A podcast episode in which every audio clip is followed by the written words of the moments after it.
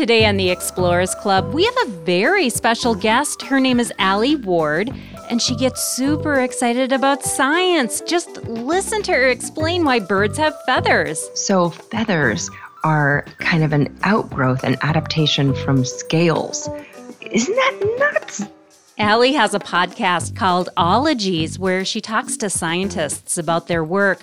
Ology means the study of something like ornithology, the study of birds, somnology, the study of sleep, scatology, the study of poop, lepidopterology, lepidopterology. Oh my goodness, that is a hard one. It means a study of moths and butterflies. We explore all kinds of ologies with Alie somnology, gastroegyptology, even penguinology. My name is Kate. Explore with me on Explorers, Explorers Club. Club. Well, let's get started here with your podcast ologies. Who is the most important, interesting person you've talked to? Who who just blows your mind? Oh, you know, I've talked to so many great people. One of my favorites, I spoke to someone named Dr. Merlin Tuttle, who already out of the gate has such a great name. um, Merlin Tuttle just wins based on name alone, but he is a chiropterologist. What? Which, if you had to guess what that is, what would you say? Um, Chiro. Chiro, Chiro, something with with um, air, planes, Chiro, um, gyro. No, I don't know. Right? It's tough. It's so fun to break the words down. But um, so a chiropterologist is chiro means hand, huh. like a chiropractor, and then pater like a pterodactyl. So that means hand wing, and he studies bats. So oh. bats are ah. chiropterology because they have hand wings. And he was amazing. He is such an advocate for bats. Bats are our friends and they do great things for us. And he has some great stories about when he has been spelunking in caves over the last 30 years. So he's amazing. I love him. Wow. Did you go with him at all? Did you see? I didn't know. I didn't, but he had some good stories. You know, I didn't expect to get those kind of like Indiana Jones adventure stories mm-hmm. in the field. He's got to strap on a headlamp and go spelunking. He's gotten you know, um, caught down the wrong side of caves. He had to make friends with moonshiners in the mountains who, you know, uh, oh. were aware of his work. But he's and he's just such a friend to bats. A lot of times bats get a bad rap, and uh, and he's quite the defender of bats. He's down in Austin where there are a ton of cave systems in Austin underground. And that's why they have such a great bat population because the bats just kind of go wiggle in the caves at night. We heard from Daryl who called in, couldn't stay with us, and says, Ologies, your podcast is awesome. You did one on yeast that was really interesting. Can you mm-hmm. tell us about it? Yeah, you know what? I've actually now I've done two on yeast. I realized. Um, I did zymology, which is the study of beer making, and then I just did like last week was gastroegyptology, which is gastro coming from eating in the stomach and Egyptology. So um, there was someone named Seamus Blackley who is out here in LA and he is amazing. He is a particle physicist. But yes, so yeast are fungus, they're single celled and they are responsible for the way that our bread tastes and how it rises. And so I spoke with Seamus Blackley about working with archaeologists to get a, just a few yeast cells from pots that were 4,000 years old. Wow. Um, from Egypt, and then kind of um, worked with microbiologists to culture those yeasts and then baked bread with it. And so um, the cool thing about yeast is we have no idea how long they can live. They might be immortal, but if they can be resurrected from 4,000 years ago, if anyone out there is baking bread and your starter looks like it's dying, don't worry. If Seamus Blackley can resurrect it from 4,000 year old pots, like you'll figure yours out. Why does the sour taste come into sourdough? How do you make sourdough bread? Oh, that's such a good question. And so, for years, for thousands and thousands of years, bread was sourdough. It just was because the sour in sourdough comes from a bacteria, a lactobacillus bacteria. So, the yeast and the lactobacillus work together, and the yeast gives off lactic acid when it eats your flour. And so, it gives it that tang and that sour taste, kind of like a yogurt. And um, so, for years, the way that we would get yeast is we would just leave flour and water out and what would naturally consume that would come and hang out on it and say, "Thanks so much for the flour." Num num num num num num num.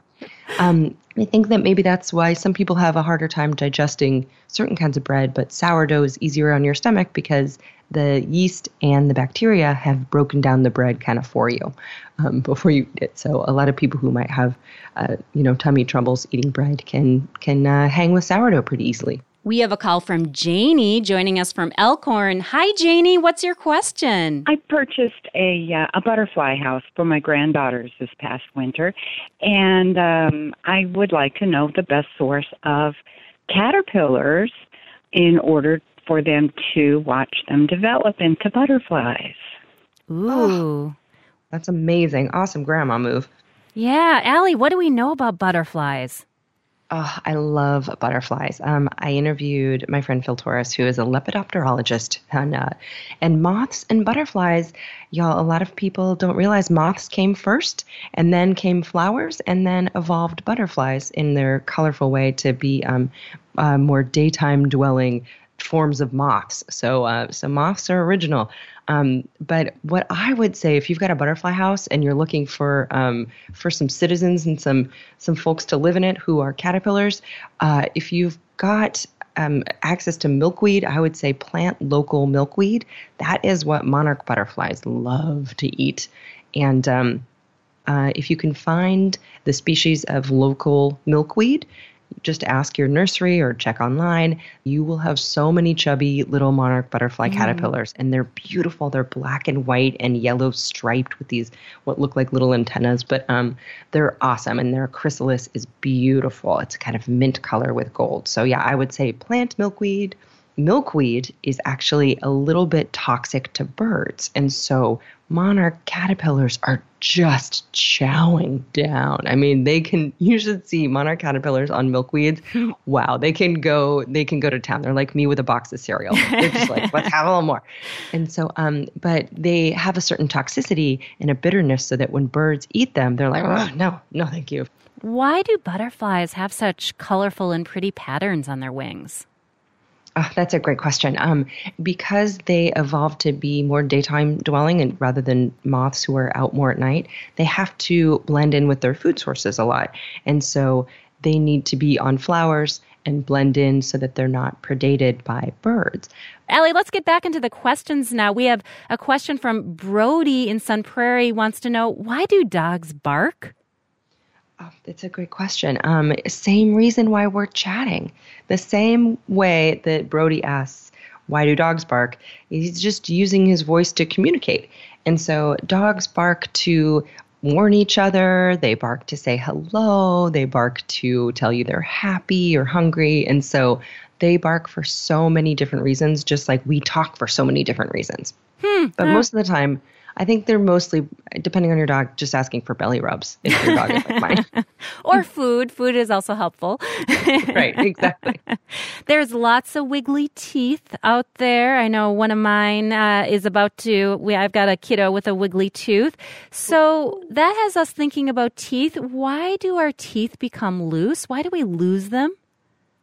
Uh, another good see these are all good questions. Um you know you obviously you you have a set of baby teeth that are not quite uh, fitted for what your adult skull is going to be.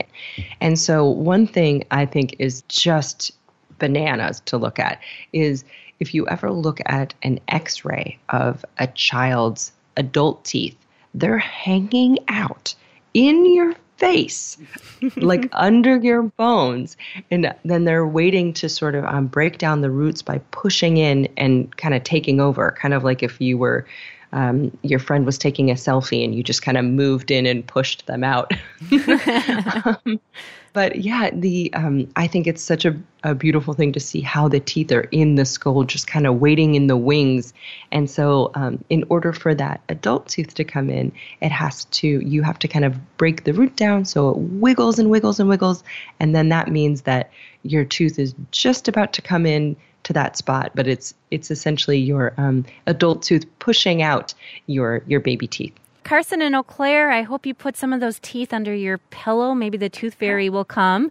Let's get to another question, Alie. We have Sophia from Sun Prairie who wants to know how can some people be so flexible and others are not flexible at all? Mm. You know, muscles are kind of crazy. Muscles are so cool. So imagine that if you had a bunch of pieces of string and they were all bundled up kind of like a like if you laid out a skein of yarn.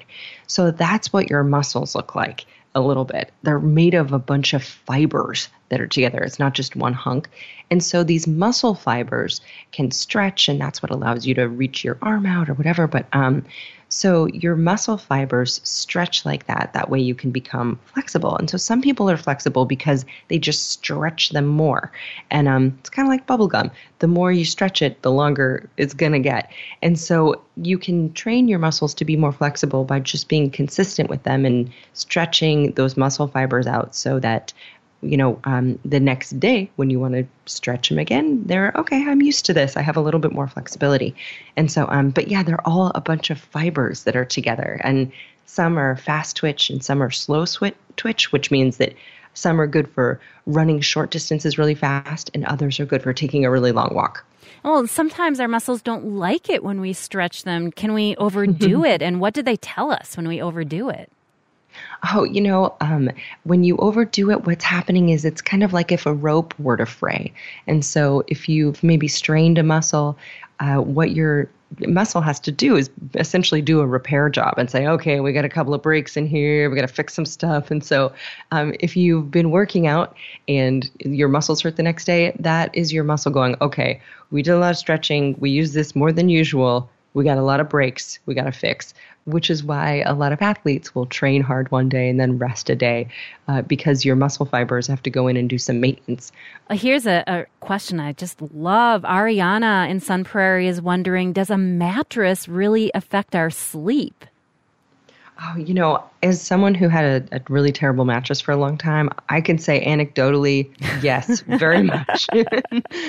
um, but, you know, sleep is really interesting because I, I, interviewed a somnologist, Dr. Chris Winters, who's like a, a guru on, on sleep. He's amazing. And, um, you know, what we don't realize is that we wake up a lot during the night naturally. Um, every time you move when you're asleep, if you're rolling over, you're waking up. And um, if you have a mattress that is really uncomfortable and is maybe digging into your back a little bit and it causes you to shift your position, you're actually waking up when that happens. And so everyone wakes up a certain number of times during the night, but if you're, say, doubling or tripling that, you end up losing a good hour or so of sleep um, just by rolling around. And, uh, and yeah, that extra hour can can definitely affect whether or not you are feeling foggy the next day. Well, let's move on from sleep to penguins. Alie, you talk to someone who hangs out with penguins all day long. How lucky. Who is that? Oh, you know, Dr. Tom Hart is uh, an Oxford research fellow, and he is a world renowned penguinologist, self titled. He says that he named himself that because it gets people interested in penguins. If you just saw seabird expert, you might not care as much. And so, yeah, he's um he's in the field four months out of the year in Antarctica and and uh, surrounding southern sea islands. And so, yeah, he's been studying penguins for over a decade. He's uh, amazing. What has he found out about our favorite penguins? What do they do? Um, you know, they're so fascinating. They're they're all in the southern hemisphere.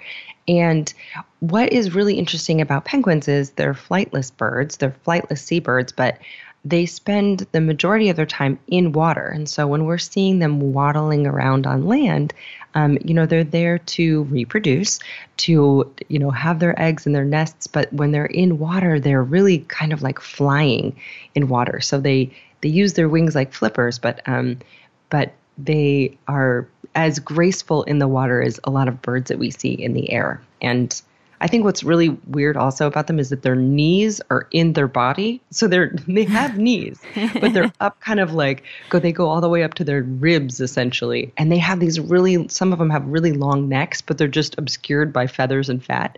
And so um they uh, when you look at a skeleton of a penguin, they look a lot different than the the little, you know, fuzzy potatoes that we see waddling around the ice. They also give pebble gifts. What are these pebble gifts about? Oh, they're about being adorable and cute and amazing. but, um, you know, they have to build these nests a little bit uh, off the ground. That way, the meltwater from the ice doesn't make their egg too cold. And so they need to build these little pebble nests. And so they'll sometimes give each other pebbles as gifts to say, like, hey, I'm going to be an amazing architect and parent. You can tell because I, you know, combed the beach for this pebble. Um, but sometimes it's portrayed as though they look for one pebble, like an engagement ring, and it's not. It's not quite that precious. Uh, Dr. Tom Hart told me. He said, uh, males and females are both looking for pebbles. They just need a lot of pebbles, but they do sometimes steal each other's pebbles. They're like, oh, it's got some pretty good ones, and then they'll just boop, before you know it, nab someone else's pebbles. Huh? Wow. I know. Well, you know, penguin's gonna penguin. well, let's move on to another topic. Sometimes it's a little bit gross, but it's poop. You talked with Mm-hmm. an animal expert who works at a zoo and got to visit her special poo freezers. Let's hear a bit of that. I saw a freezer that was kind of like a porta potty on Noah's Ark. This one might be locked, but um, yeah. You gotta lock I'll up you your another poop? one. Uh, yes, we keep our, our freezers locked. So we have black rhino, pygmy hippo, red river hog poo. We have our some of our octopus stuff in here. Our uh, giraffe, our black bear, our Japanese macaque, pygmy slow loris, Diana monkey, pied tamarin, polar bear. That's just what lives in this freezer. Now I have 13 others. We're, we're gonna go all around the zoo. We're gonna go through each one for you. Oh my gosh, 13 freezers full of animal poop. Alie, what's going on? Oh, she is a, scatologist, which is a real word. It's someone who studies poop. The reason why there's so much poop on ice in zoos is because it's a lot easier to figure out how an animal's doing by checking out their poop.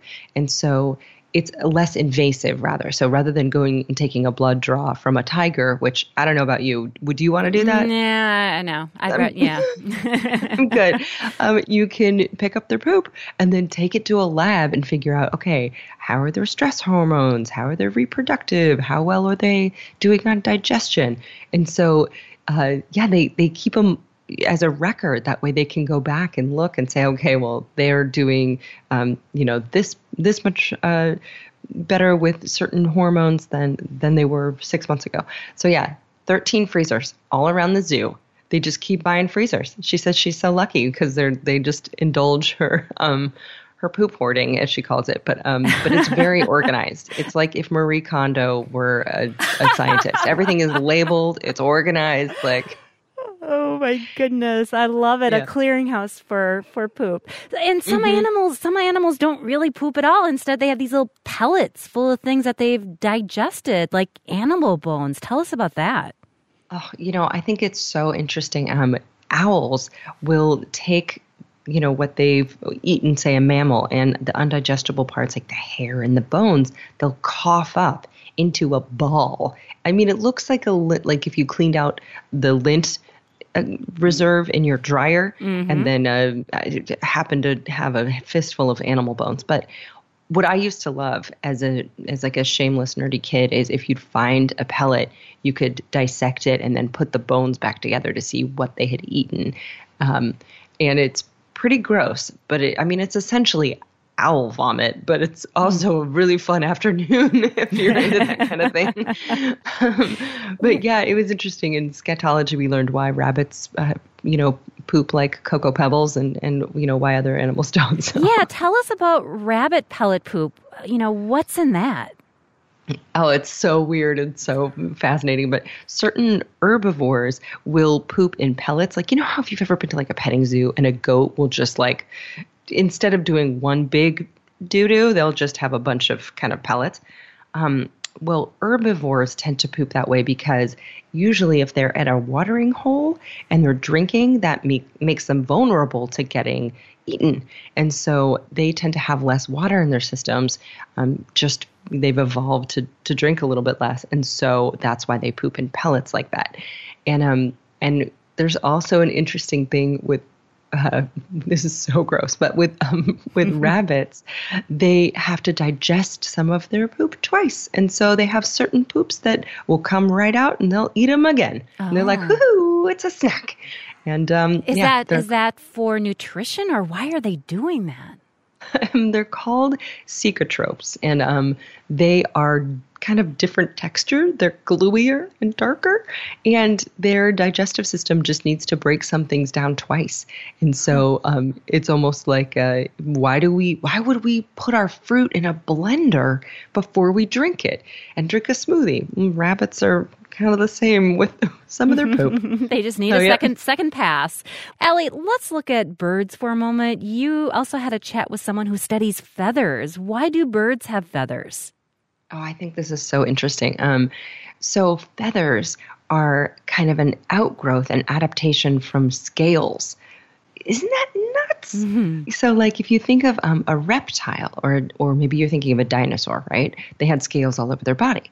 And if you think about bird feet, they're scaly as well, right? So, birds, which are all living dinosaurs, when they were still dinosaurs before they could even had even evolved flight they started their scales in some started kind of transforming into hair like projections and so feathers are just a really evolved scale that is used um, for flight and so i think it's so fascinating that's why some you know that's why when you see chicken feet they look more like lizard skin Let's go to Russ now in Stoughton. Hi, Russ. Hi, uh, I had a couple of questions. Uh, you just referred to birds evolving uh, from the dinosaur age. If there were pterodactyls, why didn't they evolve into birds? And the second question is, how is it that uh, snapping turtles, which I'm told are fairly unchanged from the dinosaur age, how did they survive when the dinosaurs uh, did not? Those are good questions. Yeah. Um, one thing I know about a, about pterodactyls is that they're not dinosaurs, and um, that if you ask a paleontologist if you refer to them as dinosaurs, that's the, the first thing that they do is correct you. So that's pretty much what I know about them. Um, and I don't know why there it wasn't a lineage from pterodactyls to dinosaurs. That's my guess would be something about the timelines uh, not working out. I have no idea. But what I think is really interesting is there are a lot of creatures that were around before the dinosaurs that are still around. And it may be because like fish survived uh, you know the impact crater that killed off the dinosaurs. It might just be because their environments remained uh, more unchanged. So um, being an aquatic animal or being like a burrowing a deep burrowing animal might have been um, a way to kind of escape the peril that the dinosaurs went through mm. because their food sources all kind of disappeared. So yeah, that's why we there's like sea creatures that are have predated dinosaurs like sharks. Russ, thank you so much. I don't know how to make a transition here, Alie, but let's talk about kissing. You and so many people are going, ew, kissing. So, you know, what do animals do in terms of kissing and why why do humans kiss? Oh, you know, I talked to an, an expert in this, Dr. Robin Dunbar in Oxford, and humans essentially are just smelling each other when we're kissing. Is we're we're getting a whiff of someone's immune system and their health. And so kissing is a way to figure out how healthy are you and is your immune system going to be um, kind of a boon if we were to have children would they have a robust immune system and there are few primates that even kiss i just talked to um, to a behavioral uh, primatologist essentially who was saying that humans kiss way more than orangutans and uh, and chimpanzees and so yeah we kiss to, to check each other out kind of like like you know what you see dogs doing in the park they go the other end Well, what about the germs? When humans kiss each other, they share germs. Is that good for our immune systems? You know, I think to an uh, to a certain extent, yes. I think, um, you know, obviously, maybe not now. Uh, maybe perhaps now is not a good time to start kissing strangers, but um, clearly. but um, you know, I, I talked to a really great microbiologist who talked a lot about gut biomes and um, what is in our stomachs and all of the little critters that live in our stomachs can um, can play a big part in our overall health. And so, having a very um, robust microbiomes can actually be really good for you.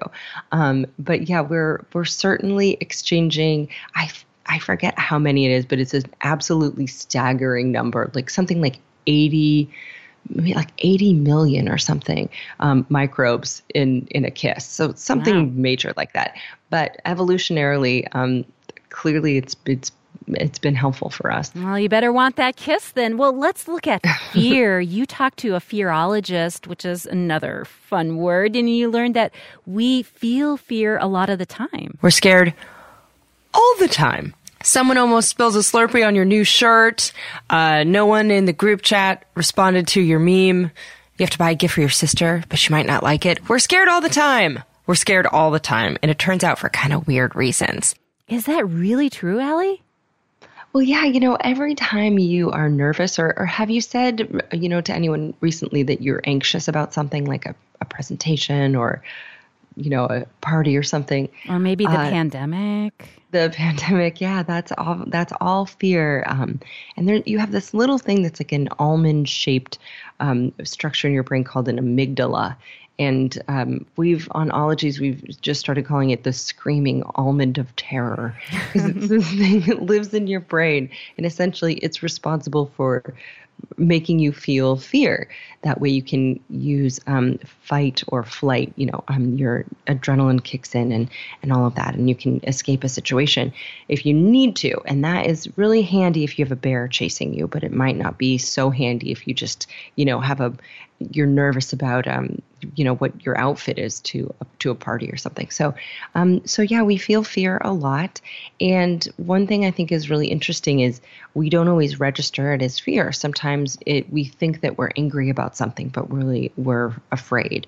Um, and you just have to recognize that you're afraid and ask yourself, what are you actually afraid of? And a lot of times when you unravel it, you'll realize that, you know, if someone hurt your feelings or maybe your um, your partner didn't like the soup you made, what is really happening is you're just afraid that you won't be accepted. Um, which I think also in, in a pandemic, a lot of us have very, very real mm-hmm. fears. Mm, yeah. And so to um, to just recognize that that's what you're what you're going through, and to tell your amygdala, thank you very much. I appreciate what you're doing. Right now, I'm safe. I'm at home. Thank you. Well, you know, we can deal with that fear when it comes up again. You know. Yeah. More concrete terms. Mm-hmm. Alie, thank you so much for joining us. Oh, it was such a pleasure pleasure to be here. I love Wisconsin. So, um, so hello to everyone out there. I've loved every time I've come to visit. Hopefully, I'll come back soon. The Explorers Club is brought to you by Wisconsin Public Radio. I'm your host, Kate Archer Kent. This podcast was produced by Colleen Leahy and Brad Kohlberg. Carl Christensen wrote our music. Our executive producer is Molly Stentz. Do you like this episode? Let us know. We're at kids at WPR.org. You can find more episodes at WPR.org slash kids and wherever you get your podcasts. Bye-bye. Sayonara.